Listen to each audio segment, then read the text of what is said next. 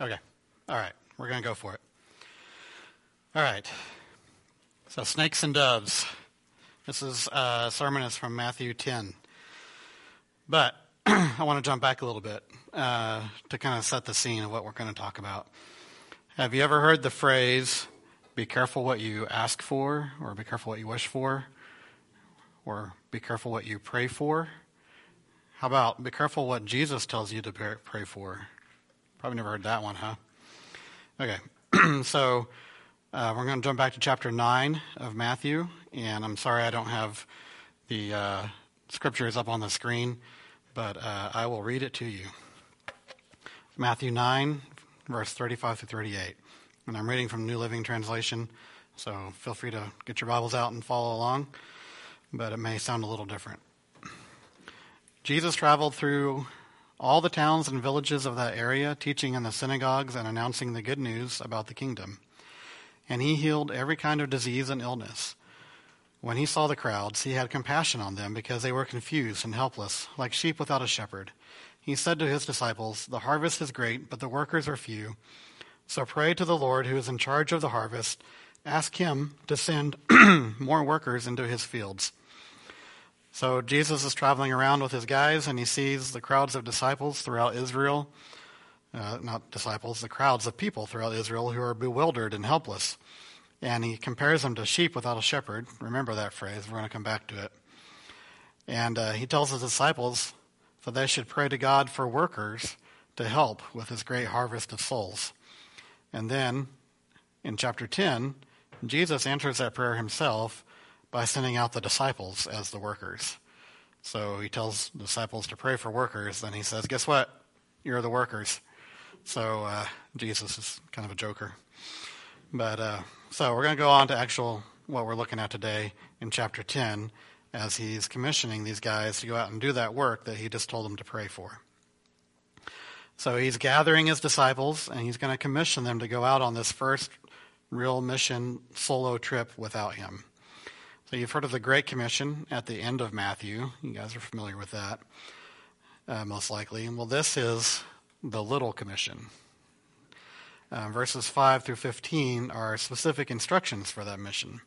So the verse, first part of 10, I'm not going to read. It's just a listing of the disciples, and uh, he he gives them power, and then it's a list of the disciples. But what we're going to focus on is later here. 5 through 15 are specific instructions for this mission. The disciples are to tell people that the kingdom of God is near. They're going to heal the sick, raise the dead, cleanse lepers, and cast out demons. He gives them instructions to pack light and to trust God for their needs on this trip. He gives them instructions on dealing with the people they encounter along the way and how those communities react to the good news message. So I'm going to read that from Matthew 10, verse 5 through 15. Jesus sent out the twelve apostles with these instructions Don't go to the Gentiles or the Samaritans, but only to the people of Israel, God's lost sheep. Go and announce to them the kingdom of heaven is near. Heal the sick, raise the dead, cure those with leprosy, and cast out demons. Give as freely as you have received. Don't take any money in your money belts, no gold, silver, or even copper coins. Don't carry a traveler's bag with a change of clothes and sandals, or even a walking stick. Don't hesitate to accept hospitality, because those who work deserve to be fed. Whenever you enter a city or village, search for a worthy person and stay in his home until you leave town. When you enter the home, give it your blessing. If it turns out to be a worthy home, let your blessing stand. If it does not, take back the blessing. If any household or town refuses to welcome you or listen to your message, shake its dust from your feet as you leave. I tell you the truth the wicked cities of Sodom and Gomorrah will be better off than such a town on the judgment day. So there's those instructions, and these are specific to this mission, right? He's telling these guys, this is what you're going to do. I want you to go out. You're going to do these, these things. You're going to heal the sick. You're going to raise the dead. You're going to cure leprosy. You're going to cast out demons. And he gives them specific ways to behave. And like I said, they're going to travel light because he wants them to trust God. No gold, silver. He doesn't want them to take copper, so not even a little bit of money. And they're not even supposed to take a traveler's bag, which in some uh, things I read, that's referred to like a beggar's bag. People would have bags on their belts that would, you know, they people could put money in. So they're not they're going to take that. Um, but they're not to refuse hospitality. Um, they do deserve to be fed. And they're not going to take a, a second set of clothes, a second set of sandals, or even like a second walking stick um, because they're supposed to travel light and uh, trust God for the things that they need. And then, you know, as people, um, if they don't accept the blessing of the gospel, then they're just supposed to shake off the dust of that town and go on because those people aren't going to hear the gospel and the good news. And so that's specific instructions for this for this thing. But starting in verse 16, it appears that Jesus switches up his message a little bit. You've heard from Randy in the past about twofers in the Bible. You guys remember twofers? Um, so these are prophecies or messages that apply to somebody at one time, but also to someone in the future. So one example of this is Isaiah 7:14, which was a sign given to Ahaz that Assyria would come to attack Judah. It was also a prophecy of the coming Messiah. So Isaiah 7:14 says, "All right then, the Lord himself will give you the sign. Look, the virgin will conceive a child. She will give a birth she will give birth to a son and we'll call him Emmanuel, which means God is with us." So Ahaz was worried about neighboring countries uh, attacking him, and God says, "You don't need to worry about those countries. You need to be worried about Assyria." And this young woman is going to give birth to a child, and before he's even grown up, the kings of those countries you're worried about are going to be gone, and Assyria is going to be attacking you. And this is the sign that I'm giving you for this. However, we also know that it's a prophecy of the Messiah because he was born to the virgin. And so that's a twofer. That's an example of a twofer prophecy in the Bible. And they're all throughout the Bible of prophecies that apply to something immediately and something in the future. And sometimes they're even threefers, right?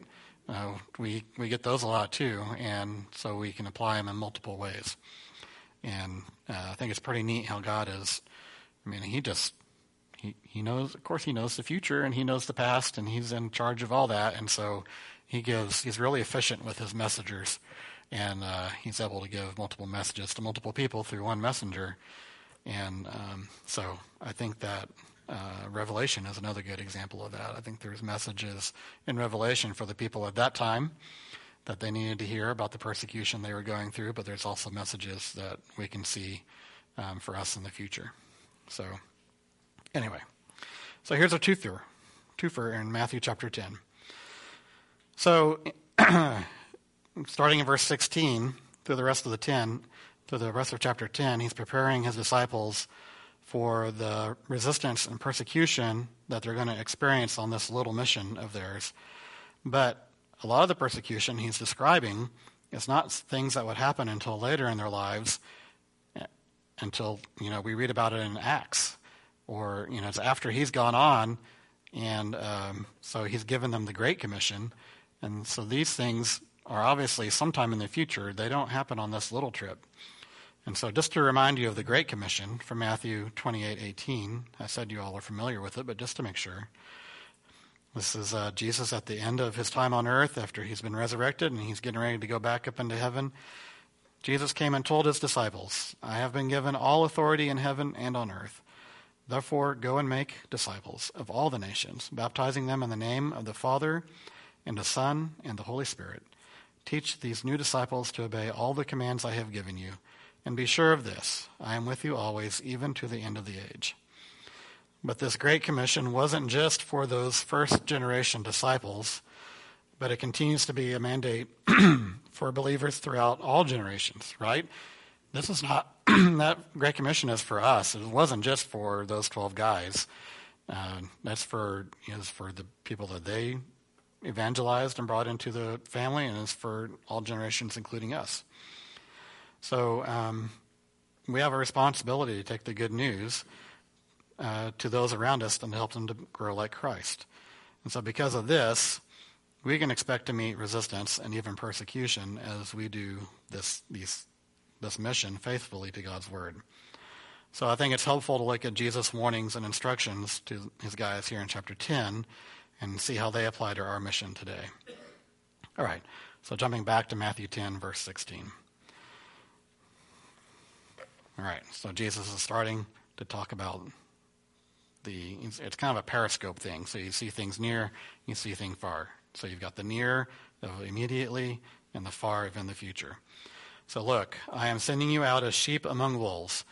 Be as shrewd as snakes and as harmless as doves. So Jesus likes this sheep metaphor. So this, in this case, the disciples are the sheep among wolves. Earlier, he was talking about the people of Israel being the sheep, and um, but this time, the disciples are the sheep. Jesus likes his sheep metaphors, like I said. Matthew seven earlier, uh, Jesus said, "Beware of false prophets who come disguised as harmless sheep, but are really vicious wolves." And so Jesus refers to false prophets as vicious wolves.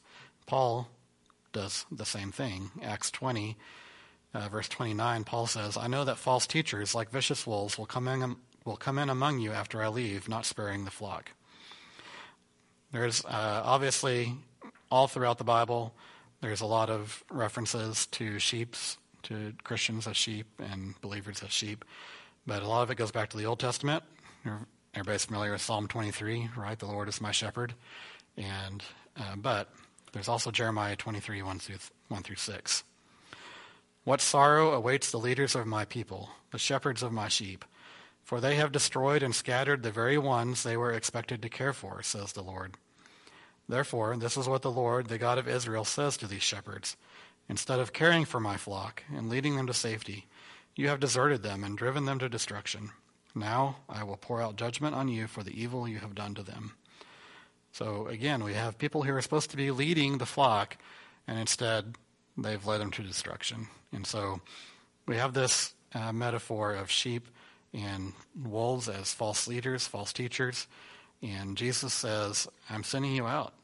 I'm purposefully sending you out among there. So you can expect persecution. You can expect people to try to um, distract you and lead you astray. So what are you going to do about it? The point of the message is that they should expect it. he says later in chapter 10, he says, if I'm going to be persecuted, if Jesus is going to be persecuted, then we will too. Because if we're his, his disciples, we're not greater than him. Jesus was persecuted. We're not greater than him, then we're going to be too. If we're not experiencing some, some form of resistance, maybe we need to evaluate how well we are doing on the mission that he's given us. Jesus says, in light of this expected persecution, his disciples need to be as wise as serpents and innocent as doves. Or in the New Living Translation, it says, shrewd as snakes and harmless as doves. I don't know what translation you might have, but it's going to say something along those lines. But what does that mean? So we're going to look at that. What does it mean to be wise as a snake or a serpent? Aren't snakes like evil? Aren't they? Why would Jesus use a snake as something we're supposed to be like if the serpent was evil? Well, let's look at that word wise or shrewd.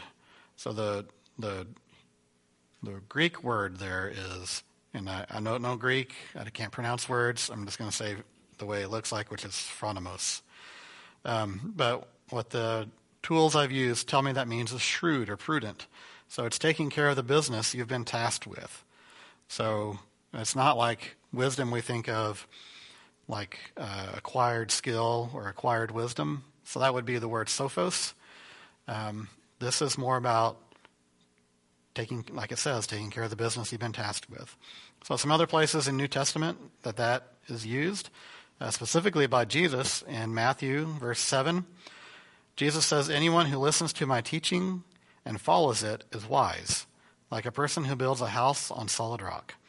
Though the rain comes in torrents and floodwaters rise and the winds beat against that house, it won't collapse because it is built on bedrock. So, wisdom, in this case, is listening to Jesus' teachings and following them. Because if we don't, we build our lives on anything else but Jesus' teachings. We're building them on sand that's going to be washed away in the storm. And it may look solid, it may even last for a while, but in the end, it's going to go away. I was uh, last fall, I went on a fishing trip with some friends on Lake Kaw, and there's this house. Lake Kaw is pretty interesting because it's wild. He it, my friend called it a wild lake, in that there's no, there's not a whole lot of. It's not like Grand Lake where there's a lot of um, houses and things built up around it. I think all the land around it is Corps of Engineer. And so that like the entire lake, I saw one or two houses that were near the shore. And there was one house that was near the shore and it had a like the only house I ever saw on the entire lake, but it was up on a bluff. So it probably was grandfathered in or built before the Corps of Engineer bought the land or whatever. Anyway, um, it was up on a bluff. And my friend Matt that I was fishing with said he's been fishing there for years and years. And he said every year that he goes, that house is a little closer to the bluff. And um, he said, it's a beautiful house. It's a great big, beautiful house. But eventually that bluff is going to be out from underneath that house. The house is going to get washed away, you know, because that bluff just, the erosion keeps going away. And that, that's what it makes me think of. When whoever built that house spent a lot of money to build that beautiful house and thought it was solid. And it may be for years and years and years. But eventually the erosion is going to wash that house away. And so it was not a wise spot to build a house. And that's what Jesus says. If you build your house on anything other than solid rock, which is Him, then it's, it's not wisdom. And so wisdom is listening to Jesus' teachings and obeying them. So it's not just listening, but obeying them. And so that's, that's wisdom. And again, we're thinking in terms of being shrewd, taking care of business, doing the things you've been told to do. And so that's, that's what, this, what Jesus says that is. How about Matthew 24? A faithful, sensible servant, the word sensible is this word we've been talking about, phronimos, is one to whom the master can give the responsibility of managing his other household servants and feeding them. If the master returns and finds that the servant has done a good job, there will be a, re- a reward. I'll tell you the truth. The master that put the the master will put that servant in charge of all he owns. So the shrewd, wise servant is the one the master can trust with responsibility. So if you want to be wise in the kingdom of God, then be trustworthy, be responsible with what God has given you to do. We don't all have the same responsibility in the kingdom of God, but we all have some responsibility in the kingdom of God because all of us have been given the Great Commission, right? We've all been told to make disciples of all nations. And so, whatever that looks like in your life, we all have that responsibility. So, if we want to be wise, then we need to be trustworthy with that responsibility, and that makes us sensible and faithful. Again, more parables from Jesus in Matthew 25. This is the parable of the ten bridesmaids. Jesus says, Then the kingdom of heaven will be like ten bridesmaids who took their lamps and went to meet the bridegroom. Five of them were foolish, and five were wise. The five who were foolish didn't take enough olive oil for their lamps, but the other five were wise enough to take along extra oil. When the, when the bridegroom was delayed, they all became drowsy and fell asleep. At midnight, they were roused by the shout, Look, the bridegroom is coming. Come out and meet him. All the bridesmaids got up and prepared their lamps. Then the five foolish ones asked the others, Please give us some of your oil, because our lamps are going out. But the others replied, We don't have enough for all of us. Go to a shop and buy some for yourselves. But while they were gone to buy oil, the, bride, the bridegroom came. Then those who were ready went in with him to the marriage feast, and the door was locked. Later, when the other five bridesmaids returned, they stood outside calling, Lord, Lord, open the door for us. But he called back, Believe me, I don't know you. So you too must keep watch, for you do not know the day or hour of my return.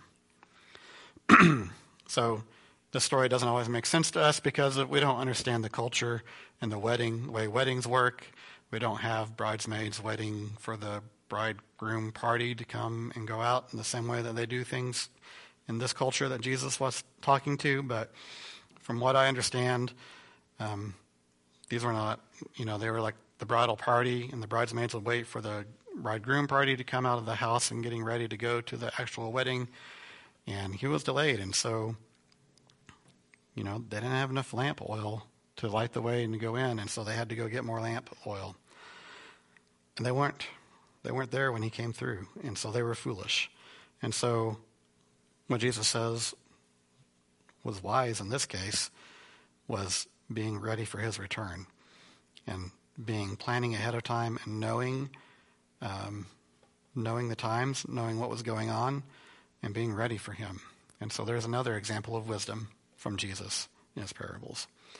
And there's a lot of other examples of what Jesus says is wise. He doesn't use this exact word, but we can look throughout there.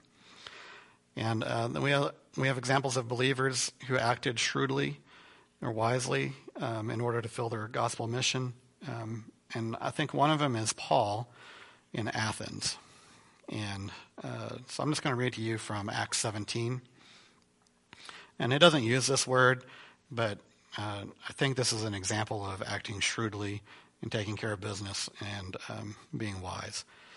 So it says, while Paul was waiting for them, his uh, other people in Athens, he is deeply troubled by all the idols he saw everywhere in the city. He went to the synagogue to reason with the Jews and the God fearing Gentiles, and he spoke daily in the public square to all who happened to be there. He also had a debate with some of the Epicurean and Stoic philosophers. When he told them about Jesus and his resurrection, they said, What's this babbler trying to say about these strange ideas he picked up? Others said, He seems to be preaching about some foreign gods. Then they took him to the high council of the city. Come and tell us about this new teaching, they said. You are saying some rather strange things, and we want to know what it's all about. It should be explained that all the Athenians, as well as all the foreigners in Athens, seem to spend all their time discuss, discussing the latest ideas. So Paul, standing before the council, addressed them as follows Men of Athens, I noticed you are very religious in every way, for as I was walking along, I saw your many shrines, and one of your altars had this inscription on it To an unknown God. This God, whom you worship without knowing, is the one I'm telling you about. He is the one, He is the God who made the world and everything in it. Since He is Lord of heaven and earth, He doesn't live in man made temples, and human hands can't serve His needs, for He has no needs. He himself gives life and breath to everything, and he satisfies every need. From one man he created all the nations throughout the whole earth. He decided beforehand when they should rise and fall, and he determined their boundaries. His purpose was for the nations to seek after God and perhaps feel their way toward him and find him, though he is not far from any one of us. For in, for in him we live and move and exist. As some of your own poets have said, we are his, his offspring. And since this is true, we shouldn't think of God as a, an idol designed by craftsmen from gold or silver or stone. God overlooked people's ignorance about these things in earlier times, but now he commands everyone everywhere to repent of their sins and turn to him. For he has set a day for judging the world with justice by the man he has appointed, and he proved to everyone who this is by raising him from the dead. When they heard Paul speak about the resurrection of the dead, some laughed in contempt, but others said, We want to hear more about this later. So the reason I think this is shrewd is because Paul was in Athens. He was in a foreign city. And he could have just buried his head in the sand and said, I don't, man, they've got all these gods here. It's just whack. I don't understand what's going on. Um, I'm just, I'm just going to go stay in the synagogue and uh, talk to these Jewish people and talk to them because I understand them. I don't want to even engage with this culture around me. I don't know what's going on. It's too crazy. But he knew enough. He went to the public square. He engaged the philosophers in Athens. He went to a place where he engaged the leading philosophers in Athens and debated them. And he used their own poets in this debate to talk about Jesus being God. And so he didn't just hide his head in the sand. And I think that's uh, an interesting thing that we need to consider as we engage our culture. And um, we need to understand the times and what's going on around us enough to be able to engage the culture. And that's part of completing our mission. So that's part of being wise and shrewd is knowing what's going on around us. And, and let's look back at Colossians uh, we've been in Colossians for a while, and um, this actually comes from the sermon I did that I filled in last time I filled in Colossians 2:8. Don't let anyone capture you with empty philosophies and high-sounding nonsense that comes from human thinking and from the spiritual powers of this world, rather than from Christ. So here's a reminder from Paul again, same Paul, not to let the current cultural ways of thinking capture you so if you're not examining what is culture and what is Christ, you're in danger of this.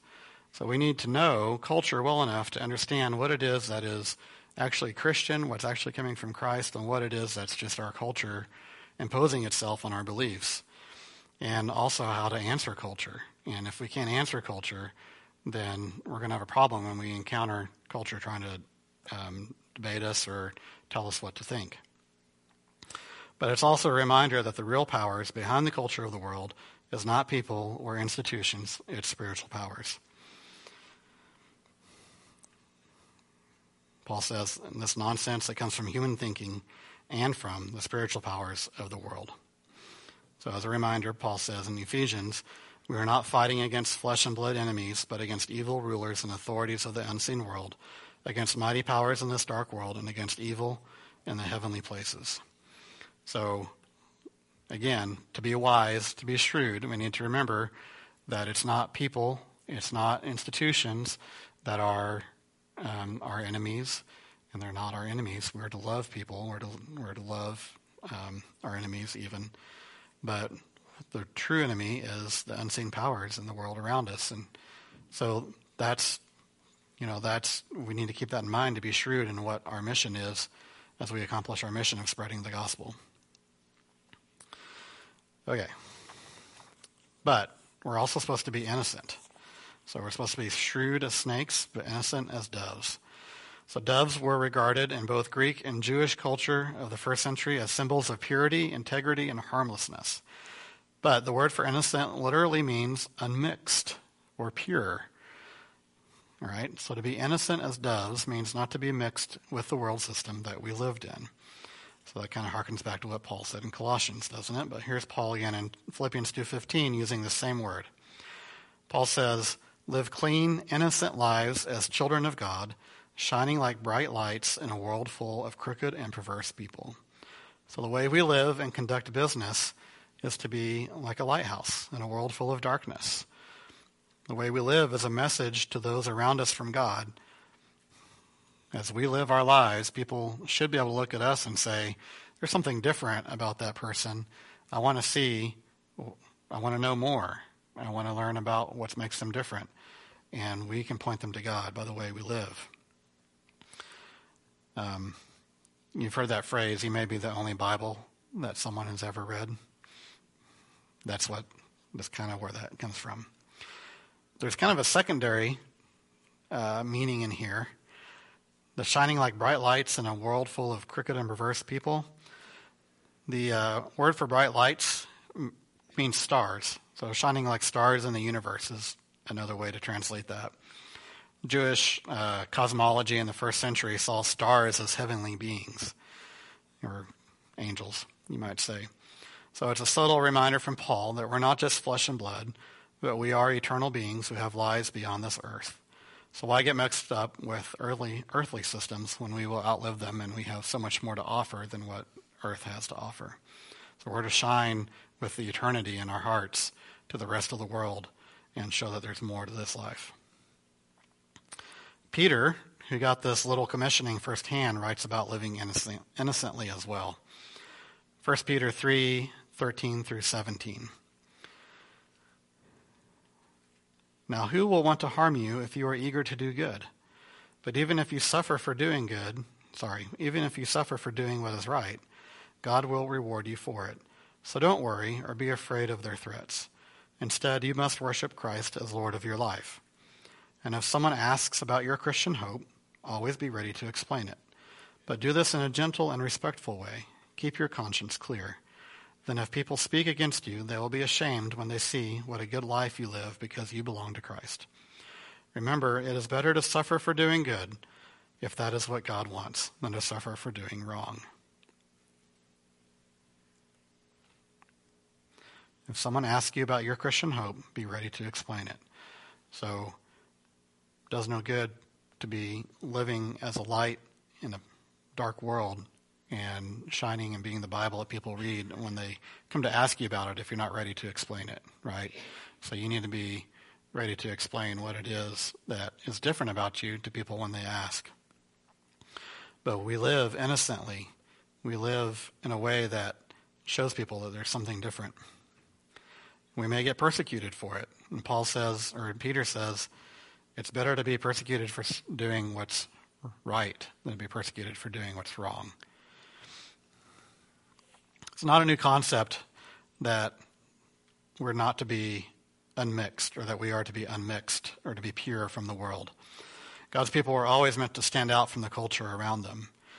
If you look back in the Old Testament, it's the story of he took Abraham's family, he took one guy's, he created a family out of Abraham, and uh, he grew that into a whole group of people um, through, you know, the in in slavery in Egypt, and he pulled them out of Egypt and he made a whole nation called Israel, and then he settled them in the land that he promised to Abraham, and he made a covenant with them, and in the covenant he required them to live differently from the cultures that they were going to be surrounded by in the land that he was giving them. And uh, he required them to live differently, not just because he wanted them not to enjoy pork sandwiches, but because by living differently, it was a light to the people around them that Yahweh was real, that there was something here. And the culture around them that they were living in was messed up. I mean, we live in a culture that you can look at and you can say, yeah, this is messed up. But their culture was really messed up. And so they were to live differently and show that there was a different way to live. And uh, that, that was why. And so that's why they were not allowed to mix with that culture. It wasn't just because God didn't like, you know, Hittites and Canaanites. It was because he was doing something with the Jewish people to show that he was real. It wasn't never, it's not, wasn't racism or anything like that. It was about he had a plan and he needed the Jewish people to show his light to the world. And was always intending to bring everybody in the world into the family eventually, but he was working that out through the Jewish people first. And you look back from the beginning, and everybody was always intended to be a part of that, but it's part of his family. And his family is always meant to be separate from the culture because the culture is being influenced by these spiritual powers that are in rebellion against him.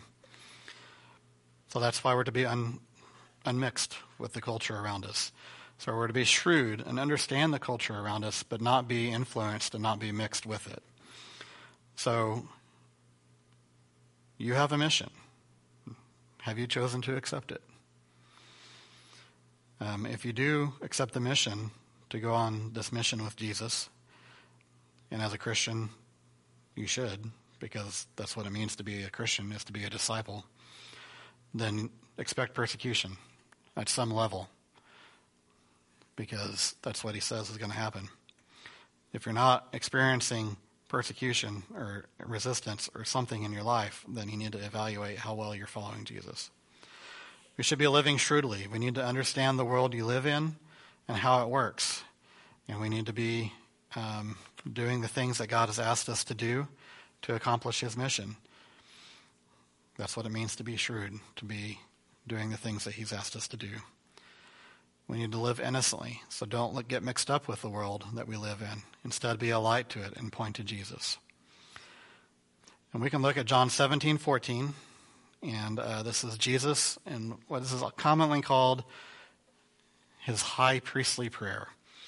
And what that just means is that this is Jesus, he's about to be crucified, and he's praying for his disciples. And it's called a priestly prayer because he's going to God for his disciples, which is what a priest does. He intercedes with God for his people. And so he's praying for his disciples, but he's also praying in the prayer for all the Christians that are going to come after the disciples. He specifically mentions that. So I've always enjoyed this prayer or found it special because it's Jesus praying for me and it's Jesus praying for you. And so let's read from this because it connects to what we're talking about. I'm not going to read the whole thing, but starting, this is John 17. Let's start with verse 14. I have given them your word, and the world has hated them because they do not belong to the world, just as I do not belong to the world.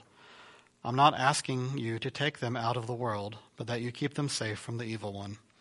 They do not belong to the world, just as I do not belong to the world. Set them apart in the truth. Your word is truth. Just as you sent me into the world, so I sent them into the world. and I set myself apart on their behalf so that they too may be truly set apart.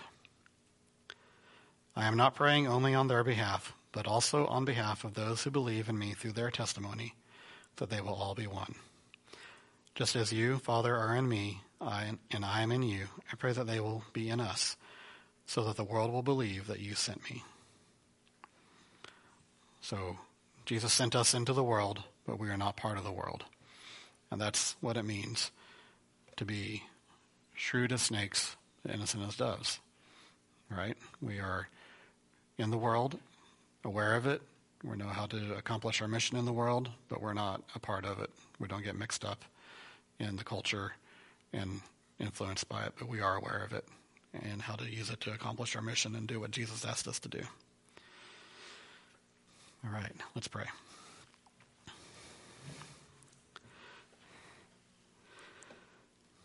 Father, I thank you for your wisdom, the real wisdom that you show through scriptures of um, the story. We can look back and, and how you knew everything would fall in place, that you desired to have relationship with us, but you knew that um, we would run away from that, and yet you provided a way for that relationship to move forward, and you worked history throughout all of time to bring forth Jesus, to make that way for us to have relationship with you. I just thank you for that. Father, uh, thank you for including us in the mission in this world.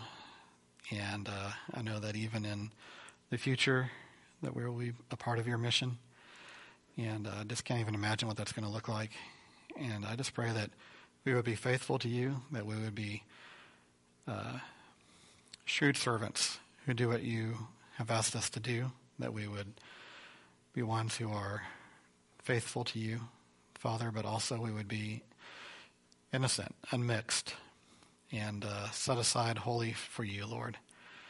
Father, uh, thank you for the things you're doing in our lives. I pray that each of us would uh, be pursuing being a disciple of you. And I ask these things in your Son's name.